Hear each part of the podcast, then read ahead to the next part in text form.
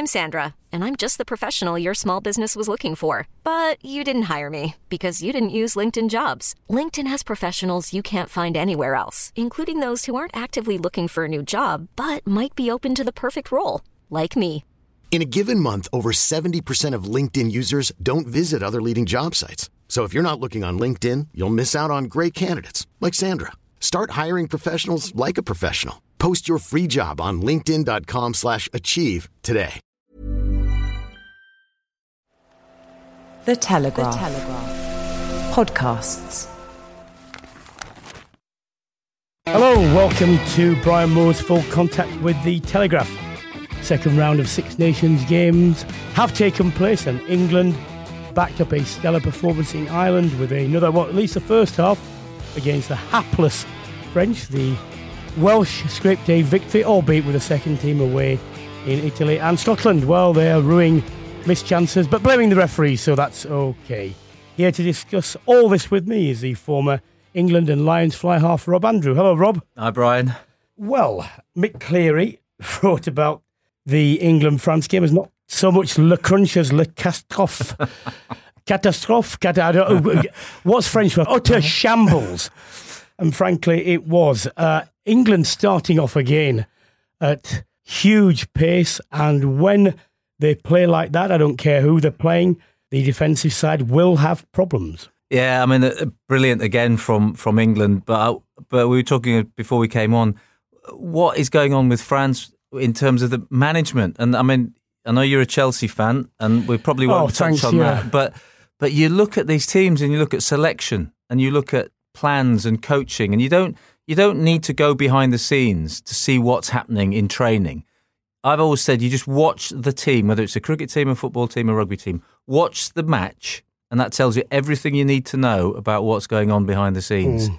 With England uh, last week, we, you know, they came out. Their preparation in Portugal must have been phenomenal, and the same this week. All right, France didn't put up much of a showing, but what were the French doing preparing for this game, and what was what was the head coach doing around selection and planning and strategy? And you sort of question the value of coaches. And you saw a perfect example on Saturday, as we've seen with one or two football t- teams this season, where the importance of the coach and the manager in setting the team up, getting the team to play, picking, you know, how many times have we talked about selection? You know, pick the right player in the right position. I'm really, really against playing players out of their traditional positions unless there's a very good reason to do it, like Elliot Daly, or you just haven't got any other options. Now, the quotes from Morgan Parra today are quite revelatory and they're, they're very candid. I mean, let's read them.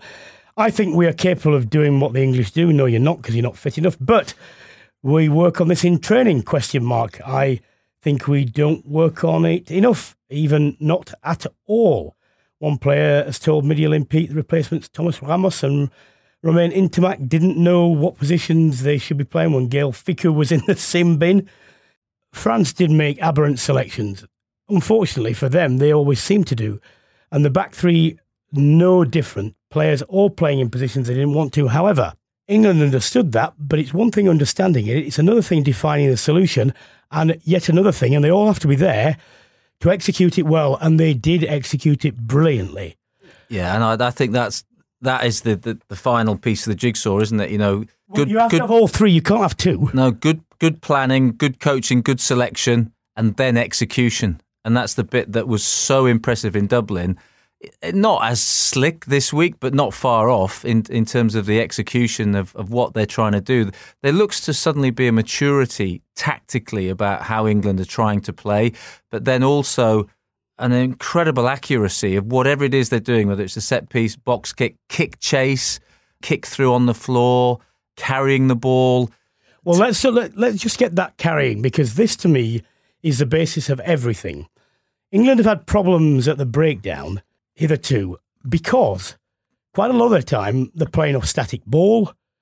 Players who are playing one out runners are getting double tackled, they're being held up.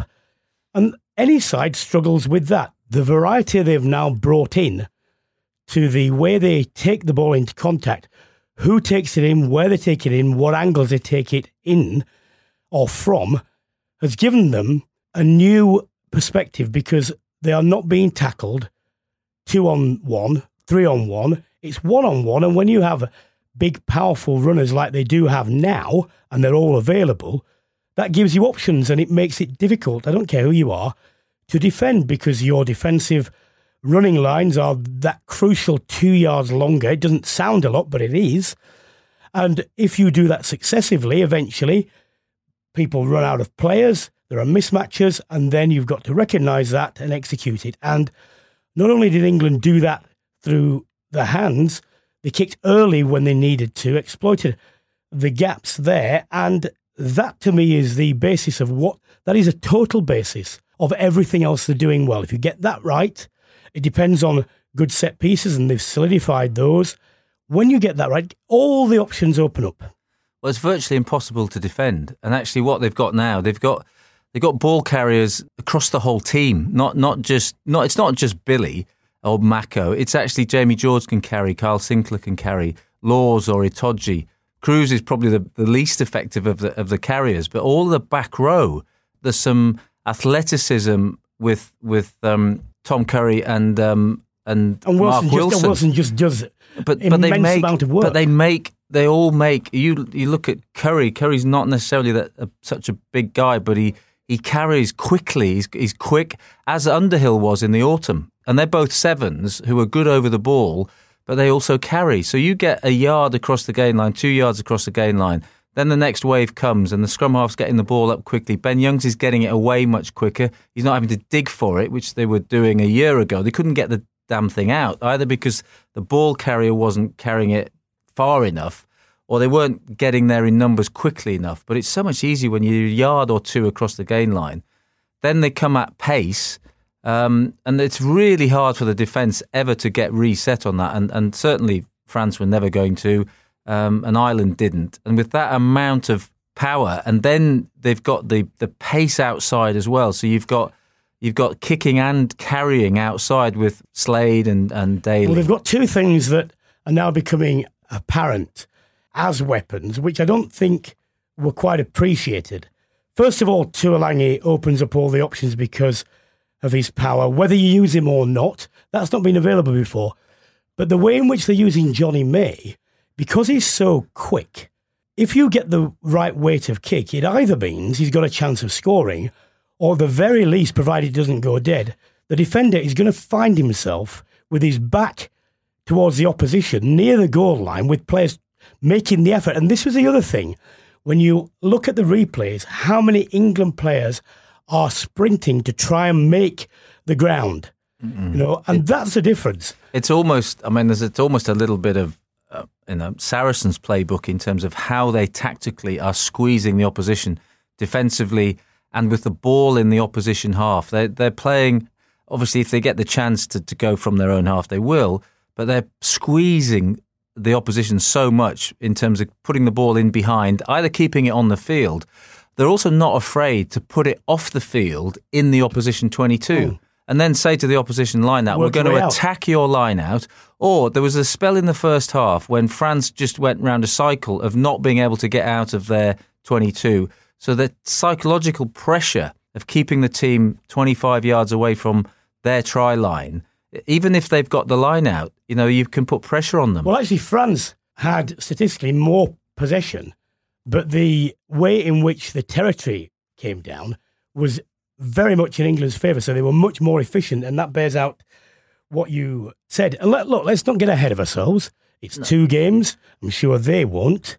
All we're saying is, for the first time, these options have opened up, and we've now seen, with all those players, provided they stay fit, what those are, those options. They've not been available before because he's not been able to play the players. And come back to this point. Yes, England do have depth, but there's a big difference between playing players who can do a job and playing players that ideally you want in there that in aggregate make all the things work. Yeah, and I, think the other thing, and Eddie has often he talked right from the start about wanting England to be England and look like England, Hmm. and and this looks like a sort of England side that that you know the England fans would would recognise. You know, powerful, strong up front, good kicking game, good chasing game. They can, you know, it's not boring. They still play. They're playing tactically smart. So it doesn't look dissimilarly to the, you know, Jono and Lawrence and all of those guys taking people on up front. Or might I add a side even before that, where people took. Opposition mm-hmm. on up front, psychologically put them in tough positions where they've got to get out of, really squeeze them defensively, but then have the ability to to take their chances. And I think mm. that's the other thing. They scored four tries in Dublin, scored six tries against, and they, they knocked off after about 50 minutes in this game. It, I mean, it was all over by in 30 minutes. So yeah, look, let's not get carried away. But you you have to give credit where credit's due. And and this we talked last year a lot about balance of a side. Selection is it the right balance in the back row, the back, the midfield? Well, the three areas that they've been waiting to get right, and which I and many other people were expressing concern over. The back three, the centres, and the back row all now look to have balance. Now the job is to consolidate that, bring it into an overall style that becomes reflexive, and then who knows? Why don't we uh, discuss the other games? Scotland uh, went down 13 22 at home to uh, Ireland, and we can now speak to the Scotland captain and flanker, John Barclay. Unfortunately, he's out injured at the moment, but it's good to speak to him. Hello, John. Hi, Brian. How are you doing? Okay, the injury list is is huge, but in this particular game, there were opportunities for Scotland, I think, to to prop- maybe come out on top. What will the Scottish attitude be to the loss? Frustration, I think you look at the game and you look at some some key periods and, and key decisions, and we didn't get well, we didn't uh, perform how we how we should have done. I think into that that passage before half time, if we'd gone in ahead there, that would have made a big difference. But I thought on the whole, Scotland looked the more dangerous. Ball in hand, the first half I thought was exceptional, half rugby to watch. But then the second half, I think both teams, Ireland changed their, their game plan a bit and, and played a little bit smarter than Scotland. But I think the speaking to the Scottish boys, they were, they were frustrated and, it kind of felt like maybe a, a, an opportunity missed. What was your view, view of the Stuart Hogg incident? Uh, I thought it was a penalty, not a yellow card. So to be fair, when I watched it live, I thought uh, I don't know, and then it's like any you watch it a couple more times, and I thought it should have been a penalty at least, and then that scrubs off the first try. And the frustrating thing as a player is it's not the referee's fault particularly because he's got TMOs there who, who are checking this thing all the time, or they're meant to be. So if that's checked, in my mind, I know Sap said Paul O'Connell, and he's a you know a staunch Irishman, and he's saying that's a penalty. So it's uh, it's frustrating when these things happen, but it's also you don't want to sound like you're crying over spilt milk at the end of the game when you've lost. But ultimately, these, these are big decisions in games that I think need to be you need to be getting the right decisions.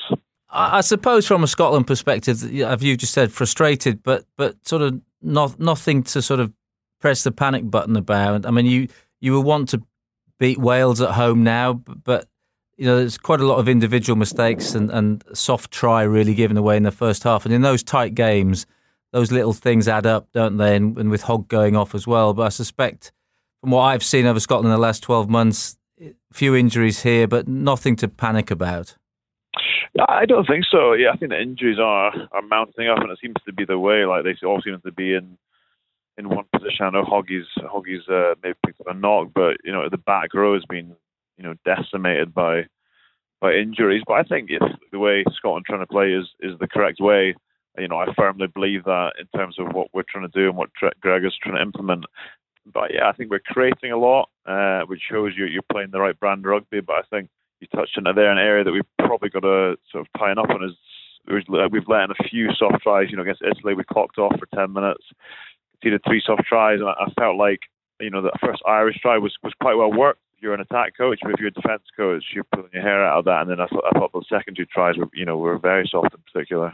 Well, Blair Kinghorn, he didn't start, but I thought he did tremendously well when he did come on. So you've got cover there.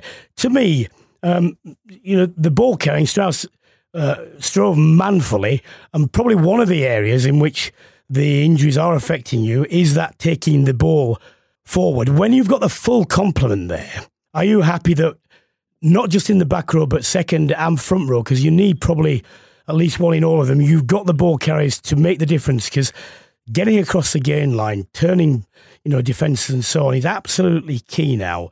when everyone's available, have you got enough? I think so. Yeah, I think we're missing some some really good individuals. You know, Richie Gray's not played for a little while. Johnny didn't play in the first game.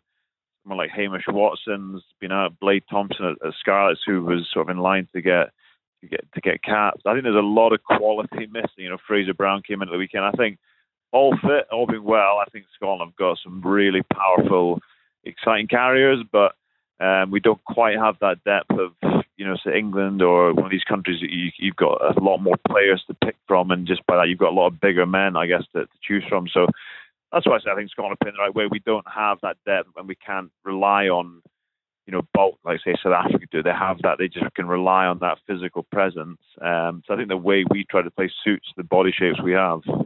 And you must be looking forward to going to Paris and the shambles that is the French team at the moment, having watched them on Sunday. Yeah, I don't know. I don't know what to say to be honest. It's, I don't know what to, I watched that game and it could. I thought it was going to be about 60, 70 points at one point. Um, and then I, I, actually thought France in the first half against Wales were outstanding. Um, the way they played, the conditions, and their ability to generate quick ball. And then the second half, I just it was just the complete opposite. It was was almost bizarre to watch. But then you know, you talk about cliches and you talk about the French, and then who knows what you know what Scotland will face in a few weeks' time at home in Paris. Who, who knows what team you'll be facing? It probably won't be anything yeah, like the one that's know. played in the first two games.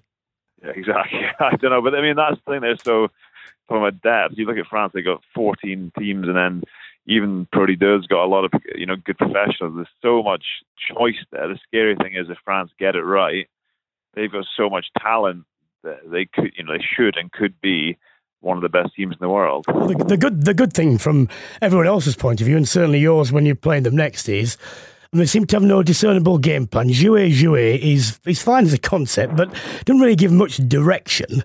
I suppose in in one sense, it, it, it's difficult to plan other than from your own game plan perspective and getting your own performance right. Because a you don't know who will be playing. B, you don't know where they will be playing. And C, if they do play, how they'll how play, play, you know, minute, two minutes. So I suppose Gregor will simply be saying, look, let's get all our basics right. And then, you know, let's see what occurs on the day.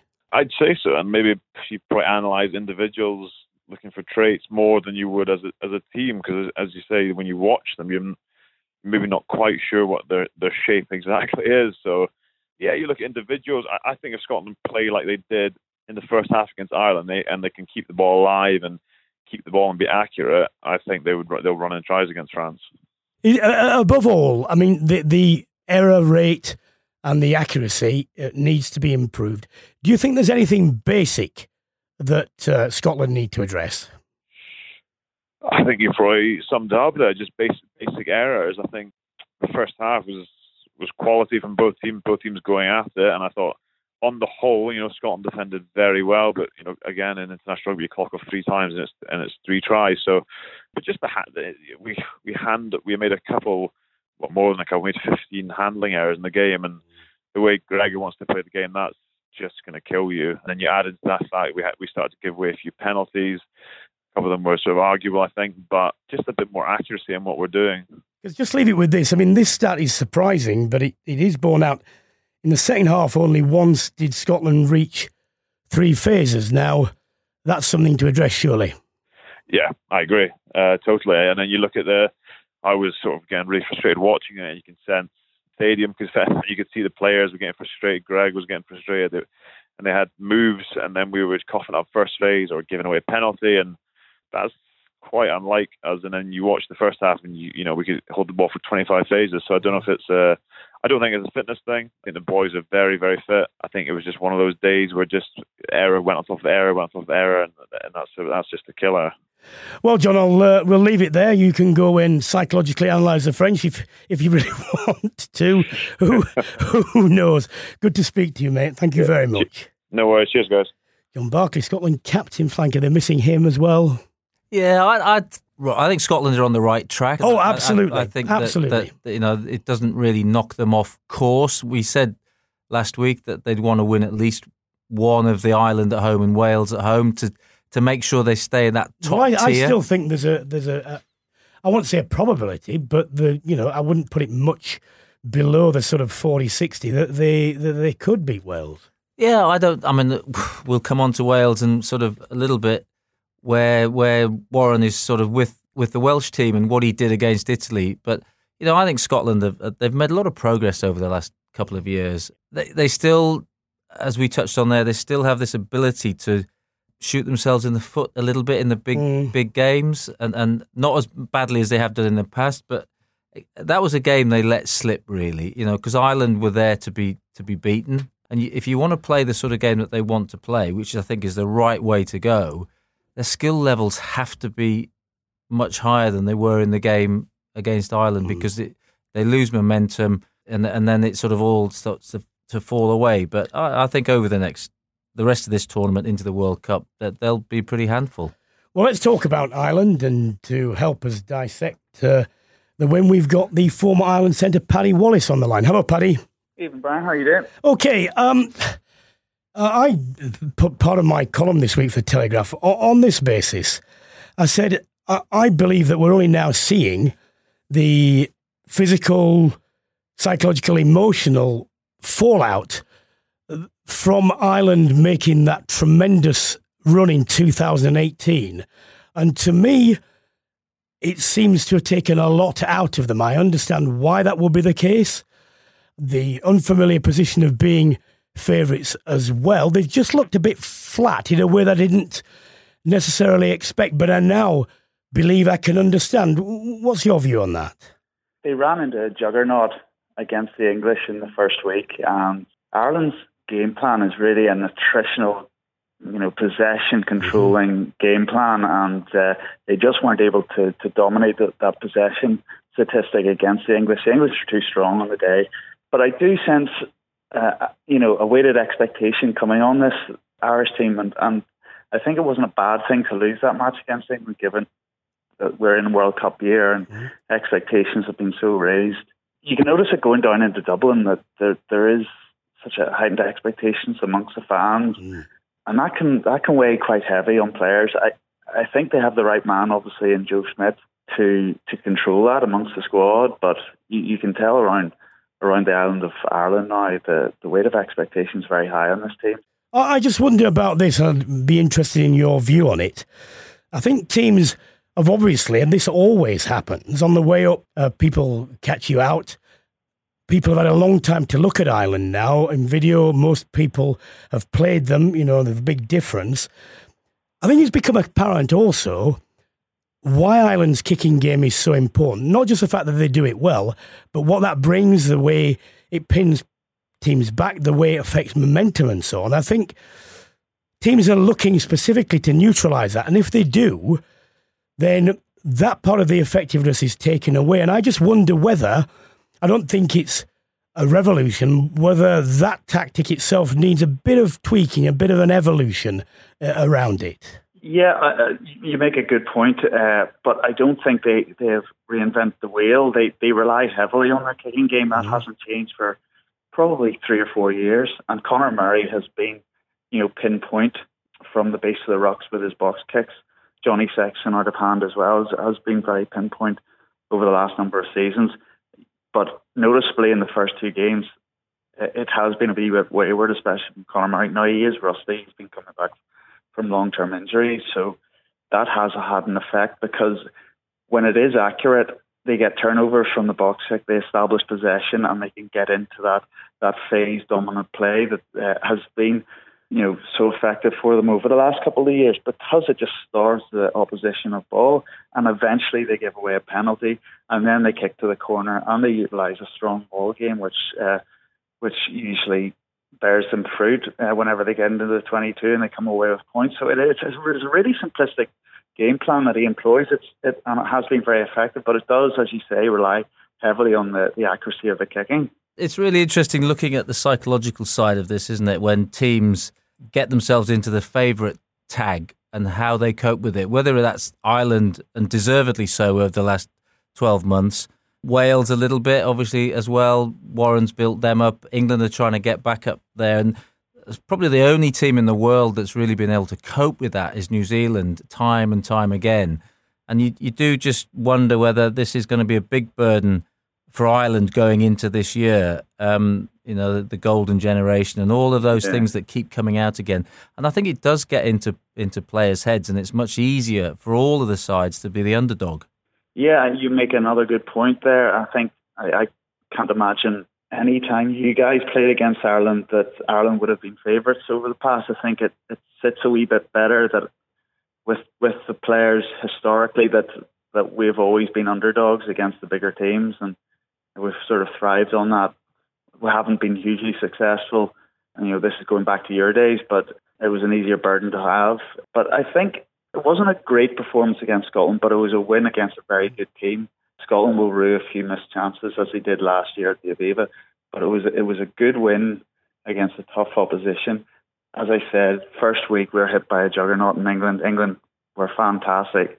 Ireland were below par. They were very rusty. So uh, I don't think it's something that that is going to cause a problem because the management of the squad is so is so fantastic under Joe Schmidt, and it has been for a number of years. And Ireland have carried the favourite tag in, in many of their games for uh, the last number of years due to the success of this, this squad over the last four, four or five years, I think. So, you know, there's just this this almost sense of entitlement that, that Ireland were going to win the, win the match, and I think that's a very dangerous thing to have. It's certainly you're almost poking the bear. Last question: Italy next. Now, there is a temptation, or will be a temptation, to make wholesale changes. I just wonder whether Joe Schmidt might feel a bit more constrained to make fewer changes and get the nucleus of the team that's been so successful, you know, back on track with uh, the accuracy and the sharpness that we've seen. What what do you think the selection policy will be for this one? Yeah, I mean, there was a, there was a fair fair amount of players that hadn't had a lot of game time going into the, the first round of the championship. Mm. So I think game time will still be important for them going into the more difficult last two games. But I think it could be a sprinkling of of, of changes. I think uh, Joey Carbery maybe uh, seems seems very capable uh, at, at, test level, and it could give Sexton a, a breakout. I wouldn't change Murray. I think he needs the game time. But overall, I think that there's a chance to, to make changes in the Italy game. Joe certainly backs the depth of the squad that he's created. Given a World Cup year, it wouldn't be a bad time to, to give them some game time and, uh, uh, you know, in a, in a higher pressure environment than the November series against a USA team, for example. So, uh, yeah, good opportunity, but uh, keep that soul nucleus intact, uh, bar maybe Joey Carbery. Well, I think I'd have the same comment as Rob made about Scotland. No need to panic. Uh, it's still on track. And thanks very much for speaking to us, Paddy. Very welcome. Paddy Wallace, former Ireland centre. Well, we can now, I think, speak to James Hook to get a Welsh perspective about all this. Hello, James. How are we doing our boys? How Okay, now look, two out of two. England at home. Grand Slam time for you, isn't it? hey, we're, we're on course, aren't we? I think, uh, albeit uh, wasn't a you know a great performance against Italy, but like you say, it's a win, and yeah, we're on course now against England. To uh, well, if a lot of people are talking it as a Grand Slam decider, and uh, you know it's going to be a massive game. I think it's a bit premature. I mean, given that Wales have to play Ireland as well, people are forgetting Ireland only lost one game, and some of the uh, common vernacular wisdom beforehand was that no side would get a Grand Slam, and therefore we'll see. I just this is an interesting uh, point to me. The 15 that Warren puts on the field against England, mm-hmm. they've had enough rest now, but they haven't had the sort of two games in the crucible of, of, of, Test rugby that, that England have had. It could go one of two ways. That how do you how do you see that factor? Yeah, it could, it could, and you know you could argue sort of the English boys would be battle hardened, ready ready for that match. And but I think Warren said, you know, before even the Six Nations, he's going to give boys opportunities. Obviously, being being a World Cup year and all that, and I think you found out a lot about you know some of the boys there, like Owen Watkin, for example, who has had a, a lot of opportunities in the centre, stood up really well against Italy. Aled Davies and uh, you know Josh Adams have been playing uh, you know really really well. So I think he's found out you know a lot about a few boys, but I think obviously England is going to be his, his strongest team, and you know it's going to be a huge test. Obviously, you know the how well England have started. But I think the boys are up to up to the job, and we got a lot of experience in that team. But I think you know, obviously, we need to create a lot more than we have done so far. an absolute area of expertise for you, the halfback positions. Who do you think will start? Whatever combination it is, Mm-hmm. do you think they've got the control that will be necessary for you know what will be an absolutely titanic uh, struggle? Yeah, no, it will. And I, it's a really tough one. I'm not, I'm not really sure which one Gatland will, will start, you know, particularly at outside half. I think that, that's the big dilemma, as it always is in Wales. But, you know, he's given both both tens a start in, in the first two games, and, you know, neither has really taken their opportunities. But it, it depends, you know, if if you want uh, a, a really solid 10, you know, Dan Biggar will will kick really well. He'll, he'll he'll do really well in the air. Uh, he'll put pressure on, on the English back three. And Anscombe, what he does give you, you know, he, he plays flat to the line. And hopefully, you know, if he does play, then uh, he'll create more opportunities. But it's going to be really interesting who starts with at 10. And again, at 9 as well, you know, we, we've got three three good nines Tomos Williams, Aled Davies, and Gareth Davies. And to be honest with you, whichever one he picks there, you know, wouldn't really bother me because they've all played really well lately. On that halfback thing, isn't it? We were talking earlier about selection and getting the right combinations in place to really control things, and having having the flexibility is is one thing, but actually, I'm sure that, that from a Welsh perspective, you want to know what what Warren's best team is, and we probably haven't quite seen that yet. He's gone for the he's gone for the sort of um, varying up the sides, but we all know that when, when he comes to this game, he will know what his best team is. He'll know what what he's gonna what he's gonna do against England, having watched England play. So, who, who do you think he'll go with at at, at halfbacks? You'd like to think he, knows his best team, and and to be honest, I, I think he'd go with Anscombe at ten. Just you know, he brought him on pretty early against Italy, um, probably to pick his confidence up after the French game because he copped a lot of flack after that French game, and you know, it probably wasn't all his, doing. You know, the French were rampant in the first half, and obviously everyone everyone knows you know, how well we came back, and a lot to do was, was to do with Dan Biggar and you know his control and kicking. But if you look back to the autumn, you know when we beat South Africa and Australia, Anscombe was a man at ten and, and got us going. So I think you know Gatland and the coaching staff still have faith in him, um, and, I quite like you know Dan Biggar being on the bench and you know with sort of 20, 30 minutes to, to go, he can come on and kick the goals and, and steady the game up if it needs to be. Well, Shaun Edwards will obviously have his own plans for England in uh, defensive circles, and it will be a difficult uh, test if England carry the balls intelligently as they did in the first two games. But let me ask you about the attack. Is there anything specifically that you think uh, Gatland and his coaches will have seen with England where they think, actually, this is the place where we might prosper?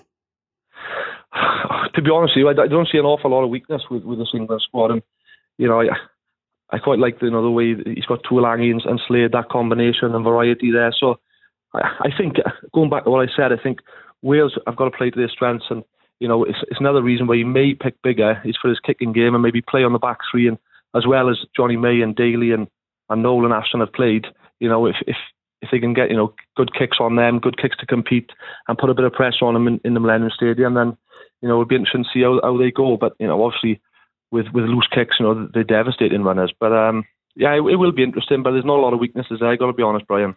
Uh, just one final question. You mentioned the Millennium. You are at home. The Welsh crowd, you know, will, as I say, be up for this. Can they make the difference?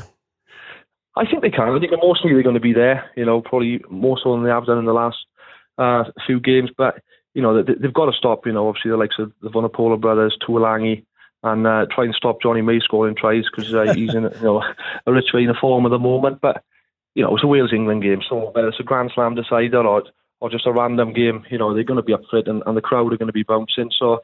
Yeah, I, I'm really positive, and, and Wales, you know, on a great winning streak at the moment. So 11 games in a row and uh, you know they're used to winning at the moment. So it's uh, it's going to be really exciting. Well, James, we shall see, but we've got to leave it there. And but thank you very much for speaking to us. No worries. Cheers, boys. James Hook, former Wales fly half. It will be a huge I, I battle. think it'd be nice. We should put uh, Jones and Gatland in the ring first. Yeah, I, I, think so. Yeah, let them yeah. sort it out. The both hookers. Off you go. Off you go, boys. well, the verbal battle's only just started, and over the next 10 days is bound to intensify. Because Warren Gatland said, I'm not going to get involved in this, but he can't help himself. I mean, we know Jones will, definitely. But um, it, it, we we could have some quite explosive things.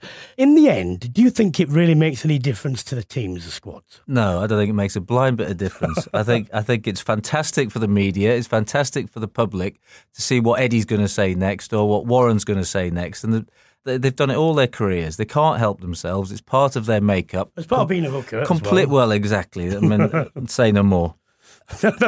We'll Let's move on to France and Italy. I, uh, Italy first. I spoke to Conor O'Shea before you know the tournament starting. He agreed that Italy's problem is they've got better, but everyone else has got better as well. I haven't quite seen as much from them as I thought we would do. They've made errors that they shouldn't really have made, even for you know a side under pressure. The the problem for them is if they do come under pressure, the temptation and the likelihood is that they give penalties away. That puts more pressure on them. It's a it's a it's a circle which is very difficult to break, and I think they're suffering from that quite badly. Yeah, and I think it's there's a real issue potentially brewing here when you've got a Six Nations game where an away side feels that they can make ten changes to their first choice, what what is perceived to be their first choice team, and still win reasonably comfortably in a in a pretty low key game. Um, and that's effectively what happened. So that that starts to impact.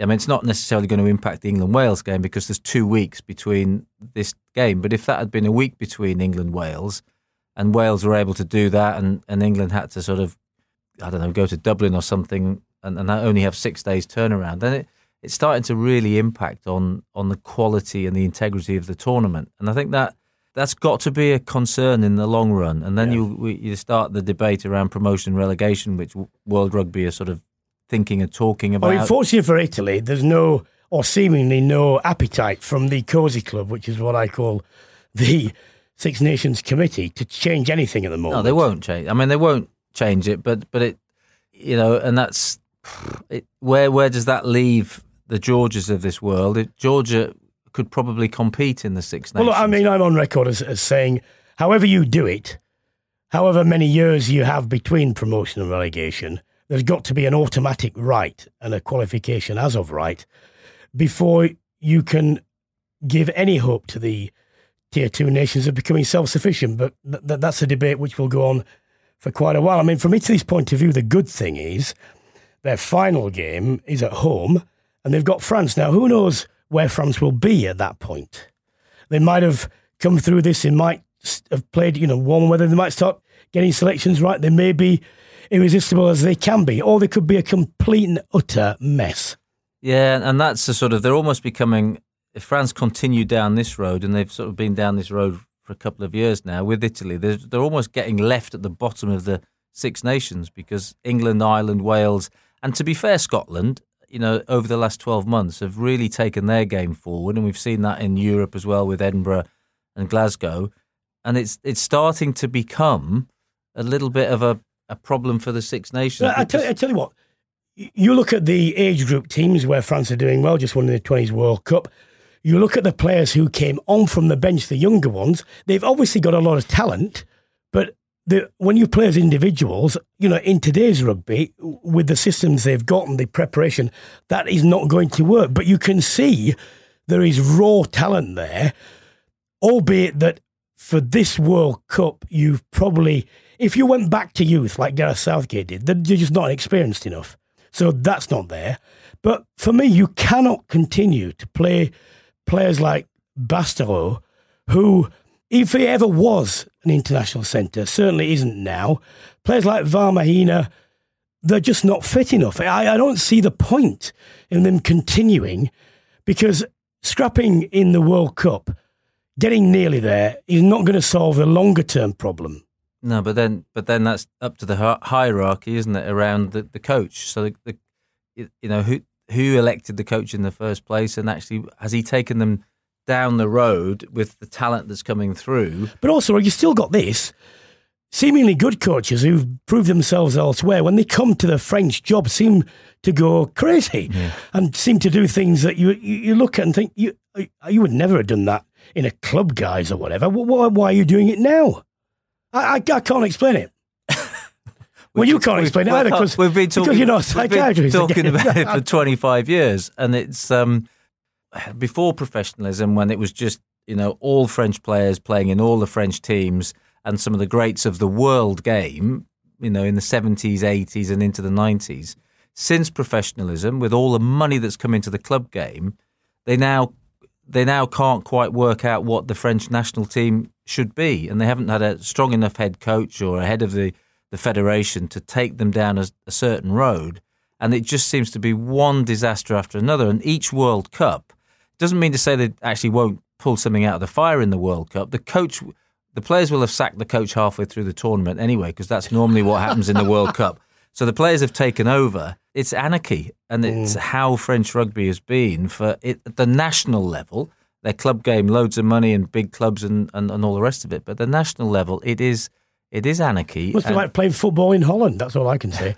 anyway, why don't we move on to the refereeing section of this? Nigel Owens, he's on the line. I haven't spoke to Nigel for a while, but uh, of course was the England France referee. Contractually, Nigel is not allowed to make comment on his own performance or that of his contemporaries. We understand that and we respect that. Uh, but anyway, it's good to speak to you, Nigel. Hello. I thought you were, but anyway, we're going to ask you something. how, how, are you? Uh, yeah, not bad. One of the things that's come up and has come up on my social media feed is this: How long is long enough for advantage? Now, just can you explain the two bits, the one from a knock on and the one from a penalty.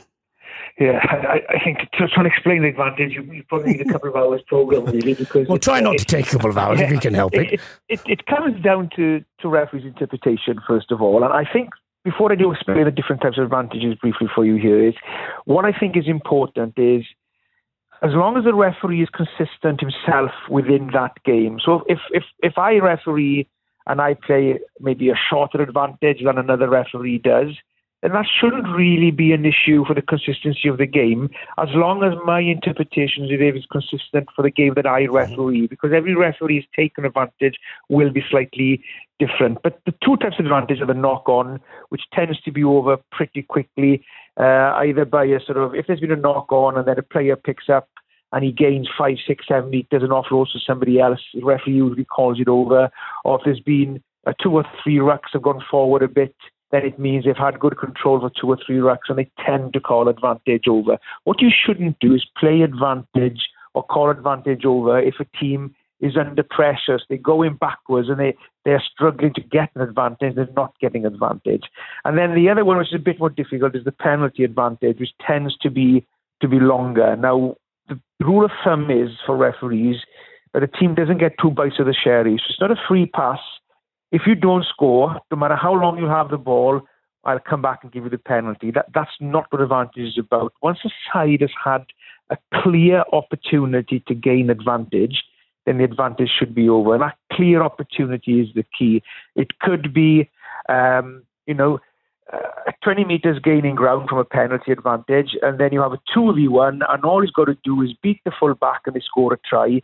But he throws a poor pass, and the winger knocks on. Then the referee could say, Well, look, you had a clear opportunity to take advantage there. You weren't under any undue pressure. You messed that up yourselves, so advantage is over. So there isn't really a set time. There isn't really a set amount of distance. It's down to the referee to interpret. But what I think you have to be careful is that you don't play advantage on too long. And there's been a, you know, a clearly advantage has been gained. Then advantage should be over then. Penalty tries. Am I right in thinking when it, the law says a try would probably be scored, the probability, you know, in, in, in civil law of that is 5149. Is it that, or is it you know, or does it have to be a, a greater probability? Well, that's a good one, Brian. I, I, if I'm going to be uh, trying to defend the penalty try ever in future, I'm going to use that civil law one, 5149, because yep. it sounds like you can settle it pretty pretty quickly. If if the ref, referee feels that the try would have probably been scored, it doesn't have to be definitely scored, it and it shouldn't be possibly scored. It's probable. The referee thinks, well, if it wasn't for an act of foul play, then a try would have probably been scored. Then you give the penalty try. And then one thing I see still a few people are not quite clear on once the referee identifies the individual that has caused the offence to give the penalty try, he has to give a yellow mm. card. So it's not uh, you have the penalty try, so then you forget the yellow card. You have to give the yellow card once an individual is identified. Now, some people think that's a bit harsh, but then the only thing I will say, at least, is consistent. So everybody knows if you're going to give a penalty try and you identify the individual, then it's going to be a yellow card, and that's consistent throughout the game. Now, let's say a scrum collapses and they were going forward, and the referee gives a penalty try, and all three of the front rows were at fault. Then he wouldn't need to give a yellow card because he can't identify an individual within that. But if you can identify the individual involved, then then he has to give a yellow almost card. certainly the prop. That's all I'll say. Never the hooker. so just to, just to, just to sum this up, Nigel, it's got to be more than possible, which means it definitely has to be over 50%, but it doesn't have to be almost certainly scored. It's somewhere No, it's not. It's, no, it's not an almost certain, and it's not, a, uh, you know, a, a, possibility is not good enough, and an almost certain or a definite is, is not. It's a probability. Do you think he would have probably scored?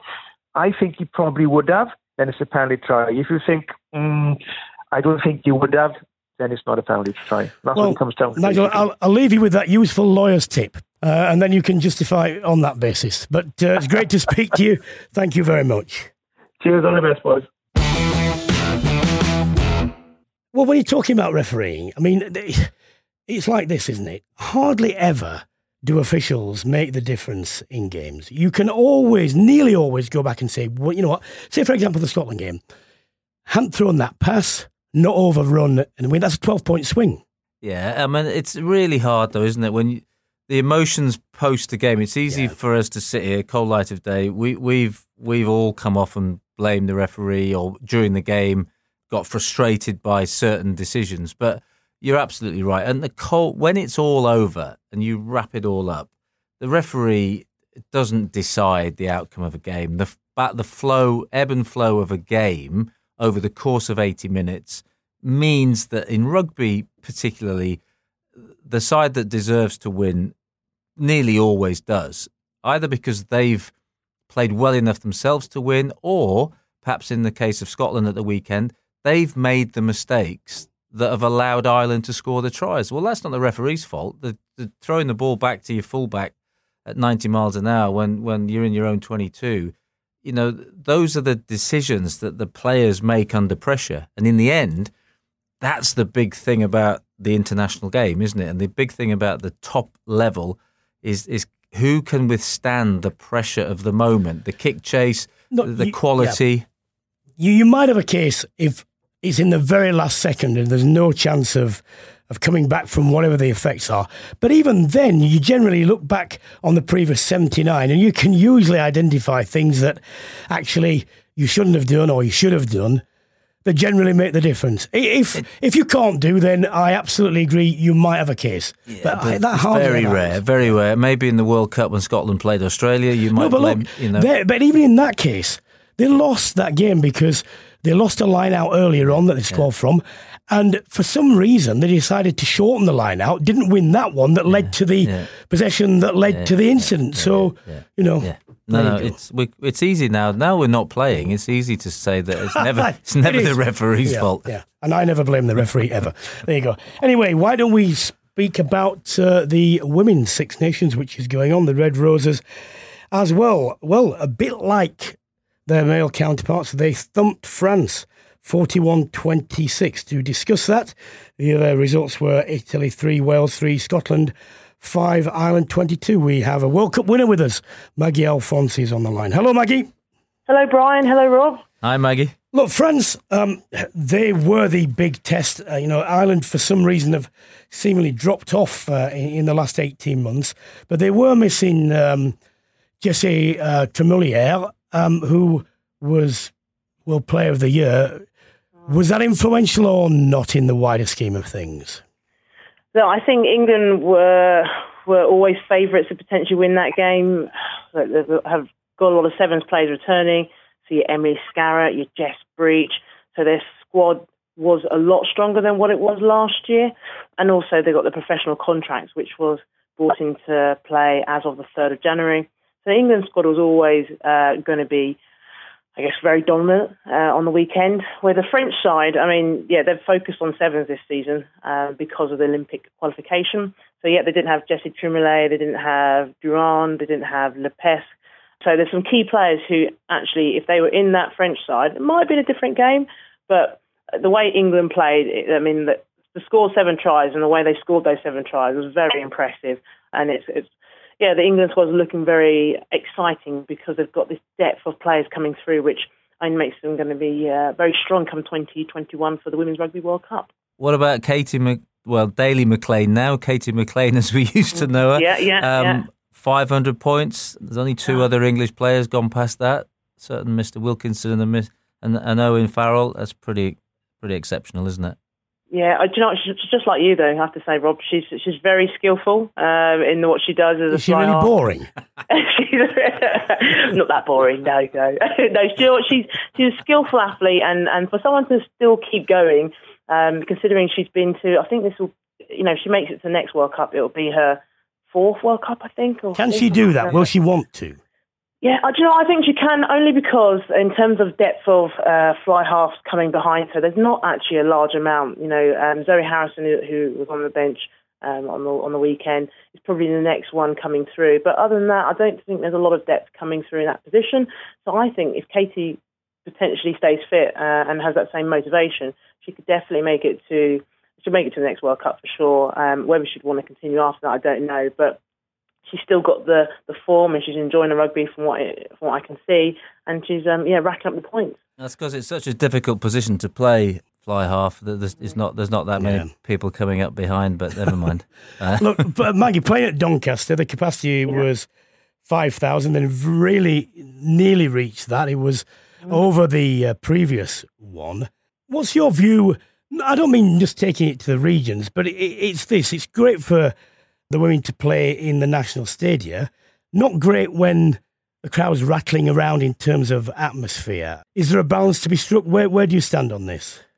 So, I mean, I have to say, I would have loved that game to have been held as a double header uh, with the England men played either, you know, whatever. It Likely would have been after the men's game. You can just imagine that atmosphere and potentially the amount of people who would have stayed to watch the women play after.